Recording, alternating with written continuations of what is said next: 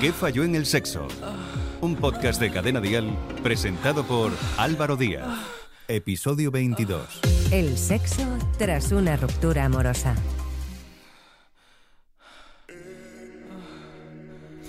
Hola, ¿qué tal? Soy Álvaro Díaz. Es un placer el estar de nuevo aquí para hablar de sexo. Hoy nos adentramos en la vida sexual tras una ruptura amorosa. Como siempre, quiero daros las gracias a todos y todas por seguir nuestros episodios. Antes de entrar en materia, no olvidéis suscribiros a nuestro podcast en vuestra plataforma de podcast favorita, en Spotify, en Apple, en Evox y ahora también en Amazon Music. Compártelo con tus seguidores y, por supuesto, si te gusta, dale a like y a las 5 estrellas. ¿Te suenan estas frases? A rey muerto, rey puesto, y un clavo quita otro clavo.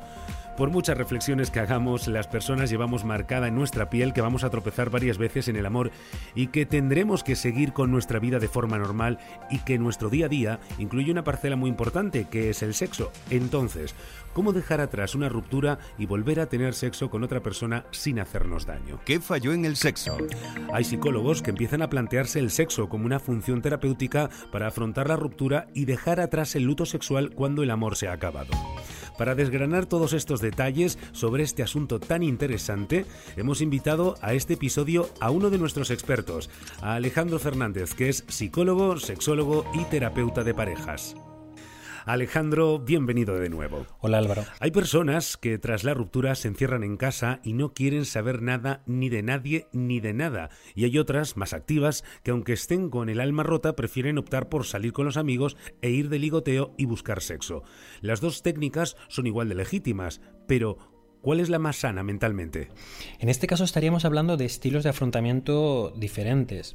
Y como muy bien dices, todos son legítimos. Porque en salud mental no existe un estilo único que pueda funcionar a todo el mundo. Son muchas las formas en las que te puedes cuidar a ti mismo, eh, pero creo que este autocuidado lo que comparte es siempre un significado coherente. Con esta coherencia me estoy refiriendo a que este significado se vincule siempre con el placer. Tener relaciones orientadas al propio placer es siempre una actividad de lo más sana, pero es cierto que en ocasiones se pueden tener relaciones simplemente por rencor. Y esto no sería un sexo libre, eh, elegido. Eh, generalmente está manchado por emociones de tipo negativo. Por otro lado, hay otros estilos que a lo mejor guardan más relación con el miedo al contacto, con la pérdida de ese significado de intimidad que tenía el sexo y que en unos nuevos encuentros pues nos genera inseguridades y pueden generar incluso miedos. Ten en cuenta que el miedo siempre conduce a la evitación de eso que, que, me produce tanto malestar o que me genera preocupación, de tal forma que no lo quiero y elijo no tenerlo. O simplemente, pues pueda ser que en este momento no me llame y por tanto no me apetece. ¿Y es recomendable el sexo compulsivo tras la ruptura, Alejandro? Nada en exceso suele ser bueno. Ahora tendremos que definir un poco qué es excesivo y qué es compulsivo. Porque excesivo puede ser eh, follar todos los días, ¿no? Y para otras personas, pues a lo mejor mm, tener una o dos relaciones al día ya sería un escándalo. Eh, hablamos de sexo más compulsivo, pues cuando eh, tenemos ese deseo irrefrenable y sobre todo incontrolable de tener sexo. Esto implica que vamos a tener que renunciar a muchas cosas. Por ejemplo, si no puedes controlar cuándo vas a tener relaciones, pues a lo mejor faltas a un evento familiar o a una reunión de amigos. O incluso puedes llegar a faltar al trabajo por estar teniendo sexo. Siempre que estamos hablando de un sexo libre, que, pues eso, que no genere esta influencia sobre otras áreas, va a ser siempre una actividad de lo más placentera y sana. Ten en cuenta también que si a lo mejor yo salgo de una relación, pues porque no tenía sexo suficiente o incluso hacía muchísimo tiempo que no tenía relaciones, lo más común es que salga a buscarlas para experimentar pues mm, ese significado de placer, de estar basado menos en la intimidad o ampliar en posturas y conductas que, que he dejado de hacer. Cada caso será distinto, pero eh, a nivel social se suelen hacer muchos juicios del tipo, fíjate, es que está, ahora está con este y ahora está con otro, ¿no? Y son juicios que nos influyen mucho, cuando en realidad estamos hablando de una decisión muy personal. Cuando vamos a tener sexo con otra persona después de la ruptura, ¿lo hacemos por venganza, aunque sea sin querer, Alejandro? Bueno, las rupturas o los duelos, como lo llamamos en psicología, son complicados. Eh, es cierto que ante un duelo no elaborado, pues todavía hay cierto vínculo emocional y que se mezclan muchísimas emociones. Y, y, no es poco común el hecho de tener sexo con otras personas simplemente pues, para hacer daño a la expareja. No siempre pasa esto y van a entrar en juego muchísimas variables. Por ejemplo, el tiempo que han estado juntos, si la relación se ha ido apagando poco a poco o si ha sido una forma completamente abrupta. Eh, la persona que ha salido de una pareja al final pues deja un vacío que a nivel subconsciente pues puede ser interpretado como un ataque. ¿Y por qué como un ataque? Pues porque es algo que me duele, ¿no? Y como me hace daño, pues la respuesta a lo mejor casi más natural puede ser la de defenderme, ya sea con un ataque o a lo mejor alejándome. La manera que tenemos que trabajar esto es intentar hacerlo de una forma consciente, dar un valor, reconocer el significado que está teniendo el sexo, porque si no es un sexo que esté orientado hacia el placer o hacia la conexión y la intimidad con la otra persona, pues estaremos haciendo algún tipo de práctica que lógicamente no es el sexo. Si estamos ahí, pues primero tendremos que soltar la relación anterior, pasar el duelo y trabajar en aceptar la ruptura. ¿Qué falló en el sexo? Un podcast de Cadena Dial presentado por Álvaro Díaz. Oye, ¿y cuando te sientes mal después de haber tenido sexo con otra persona, es porque no has superado la ruptura, porque no has pasado el duelo necesario o por mecanismo de defensa y excusarnos de algo que sentimos que hemos hecho mal, Alejandro? Bueno, las cosas podrían ser muchísimas. Venimos hablando de lo importante que es dar una función correcta al sexo. Si voy a una relación únicamente pues por verificar o mm, sin estar muy convencido, pero bueno, veo algo así que me puede gustar, vamos a probar, pues seguramente eso termine pues, un desastre. Eh, pero bueno, también ten en cuenta que cuando llevamos un tiempo sin hacer un cierto tipo de prácticas, pues podemos idealizarlas, podemos poner muchísimas expectativas en cómo van a ser.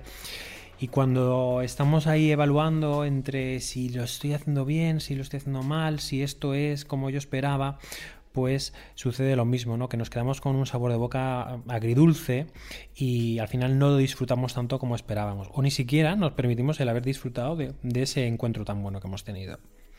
Pero también están los nervios de la primera vez, cuando te has acostumbrado a tener una morfología correcta o, a lo mejor a tocar o hacer cierto tipo de prácticas con tu pareja y de repente pues te das cuenta que todo cambia, ¿no? Donde tocabas antes tenía le, daba gustito y aquí de repente le molesta. Pues es un proceso de adaptación y estas primeras veces pues eh, al final resultan novedosas y, digamos que requieren de un digamos dedicarle un tiempo y a lo mejor pues permitirnos el hecho de experimentar y probar, ¿vale? Hasta que consigamos ir adaptándonos. Cuando rompemos un vínculo emocional con la pareja que ha formado parte de nuestra vida, sobre todo cuando ha sido larga, retomar la vida sexual puede llenarnos de complejos e inseguridades. Estamos acostumbrados a mostrar nuestro cuerpo a nuestra pareja, con los defectos y virtudes. Él o ella conocía lo que nos gustaba y sobre todo lo que no nos gustaba. También nos habíamos metido en una rutina sexual que nos aportaba cierta seguridad física y emocional. Alejandro, ¿cómo volvemos a trabajar esa seguridad en nosotros mismos y en nuestro cuerpo? Podrá haber situaciones en las que el proceso pues a lo mejor se enquiste un poquito y se alargue. En estos casos la mejor opción será consultar con un profesional o incluso ir a terapia, a lo mejor eh, en una o dos consultas sería suficiente. Porque por lo general no es necesario el hecho de retomar actividades que habíamos podido dejar en el pasado. Eh, encontrarnos con personas que nos digan qué guapo estamos. Esto siempre nos va a subir la autoestima. Y sobre todo también, aunque parezca muy común, ¿no? el hacer deporte porque el deporte nos va a hacer segregar un montón de hormonas, la serotonina es fantástica para el estado de ánimo, pero también modifica un poco nuestra fisionomía ¿no? y nos hace vernos mejor, tenemos otro tono muscular y eso también va a tener una influencia sobre nuestro estado de ánimo.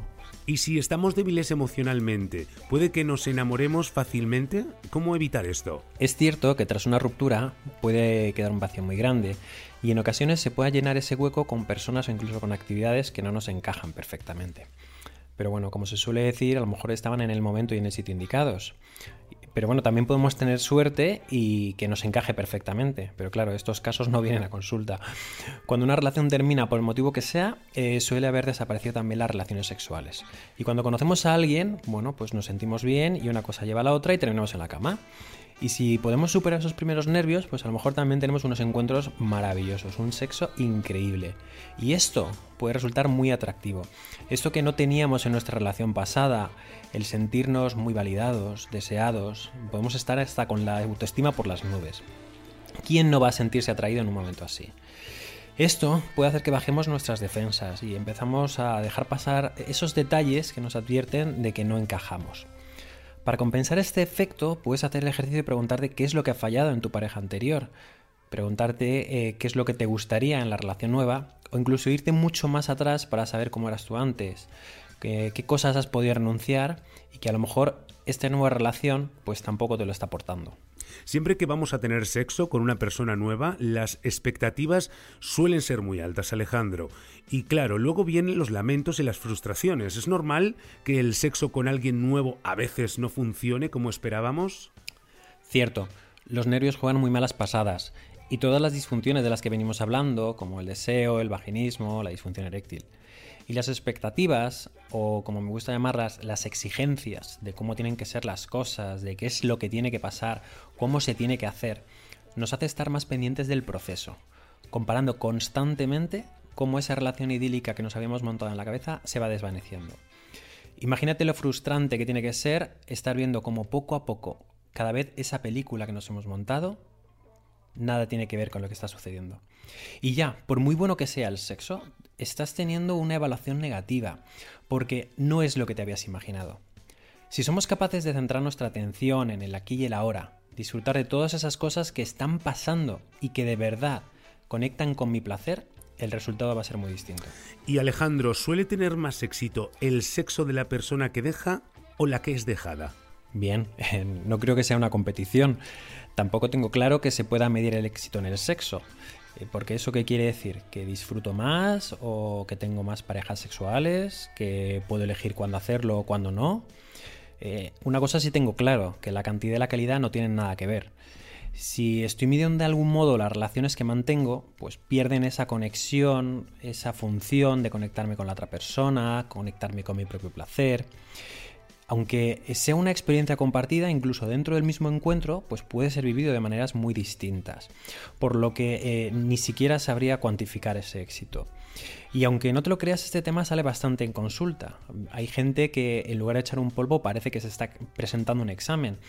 Y yo siempre les pregunto que cuál es ese examen y cómo me podría sacar el título de hacerlo bien, porque a día de hoy todavía no lo conozco. En resumen, que cada uno tendrá su estilo y sus gustos, y para nada son comparables los de una persona con otra. ¿Qué falló en el sexo? Álvaro Díaz. En cuanto a la duración del duelo por fallecimiento, que esto también es importante, en cada persona puede ser diferente y aunque normalmente se habla de una serie de fases, no solemos dar con exactitud cuáles son esos tiempos y esas fases. En el programa de radio escuchamos a una mujer contándonos que había enviudado y que después de dos años no sabía cómo retomar su vida sexual. Vamos a escuchar lo que nos contó en el programa.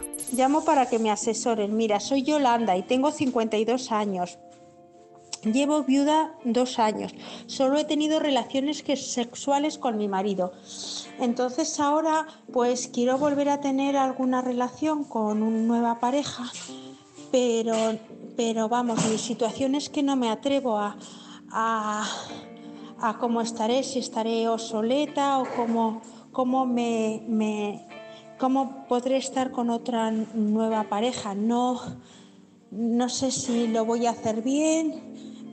Eh, estoy un poco apurada, pero si por una parte quiero empezar una nueva relación, pero al solo estar con mi marido, pues no sé cómo que, que me ayudéis porque o cómo puedo, que me da mucha vergüenza y estoy, pues, pero por otra parte sí que me apetece. Gracias. Alejandro, la gran pregunta es, ¿cuánto dura el duelo por la pérdida de una persona, de la pareja? La literatura habla que es un proceso que puede durar unos dos años, pero siempre hay muchos matices. Eh, es todo un proceso y cada persona lo lleva de una manera, y es muy común pues, perder la conexión con la erótica. El deseo puede aparecer de vez en cuando en alguna situación que incluso nos puede hacer vivirlo con culpa o con el sentimiento de estar traicionando a nuestro ser querido. Sentimientos de incongruencia, ¿no? de pensar cómo puedo estar sintiendo placer si he perdido a mi pareja. O me siento mal porque no le encuentro el mismo significado que tenía con ella. No hay que tener prisa por volver a tener relaciones, pero si lo hacemos, pues no deberíamos vivirlos de una forma negativa. En estos casos yo sí que recomendaría consultar con un profesional. ¿Se está realmente preparado para el sexo? Las personas que acuden a consulta por la pérdida de un ser querido, pues vienen precisamente para acompañamiento en procesos de duelo. Son casos complejos que pueden cursar con depresión y siempre tiene que haber una evaluación muy profunda de cada uno de ellos. No es lo mismo un duelo eh, eh, inesperado que el duelo latente o un duelo que se ha prolongado durante mucho tiempo en el cual veíamos que íbamos a perder a un ser querido. Tampoco será lo mismo una relación, lógicamente, que lleve 10 años o que sea mucho más corta. Va a haber muchísima variabilidad que tenga hijos o que no los tenga. Es muy complejo. Pero puede haber procesos que se solucionen muy rápido y otros que puedan durar incluso años. Alejandro, ¿qué tenemos que hacer para superar este luto? ¿Hay un tiempo establecido? Porque entiendo que no será igual para una persona de 40 años que para una de 60. Claro, ya hemos hablado de esto en capítulos anteriores. Si estando en pareja podemos encontrar ya este tipo de dificultades, tras una separación su efecto puede ser mucho más intenso. Ya sea porque no se ha solucionado a tiempo el bloqueo o porque incluso esto haya sido el motivo de la ruptura.